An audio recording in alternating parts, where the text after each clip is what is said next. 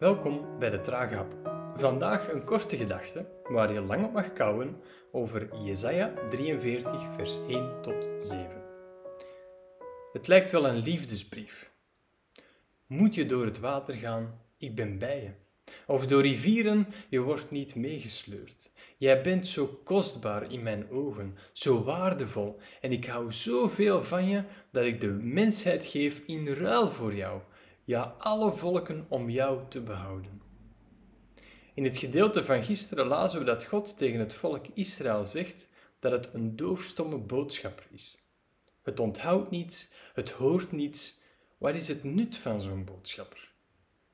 En dan komt dit gedeelte.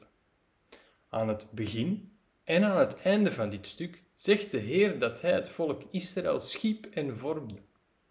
Tweemaal zegt God dat het volk niet bang moet zijn.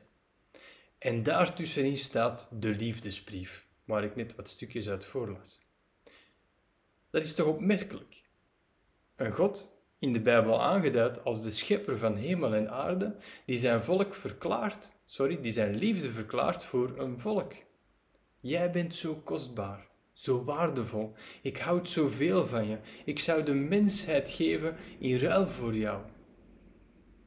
Dat verbond dat God ooit sloot met het volk Israël was geen koude zakelijke overeenkomst waarin twee partijen elk beloven om iets te doen en daar voordeel uit te halen. Nee, dit gaat verder. Ik begrijp werkelijk niet hoe het werkt, maar hier is liefde in het spel. Deze God is geen God met een hart van steen, maar een God die lief heeft. Zelfs de ontrouw van het volk wordt beantwoord met diepgaande liefde.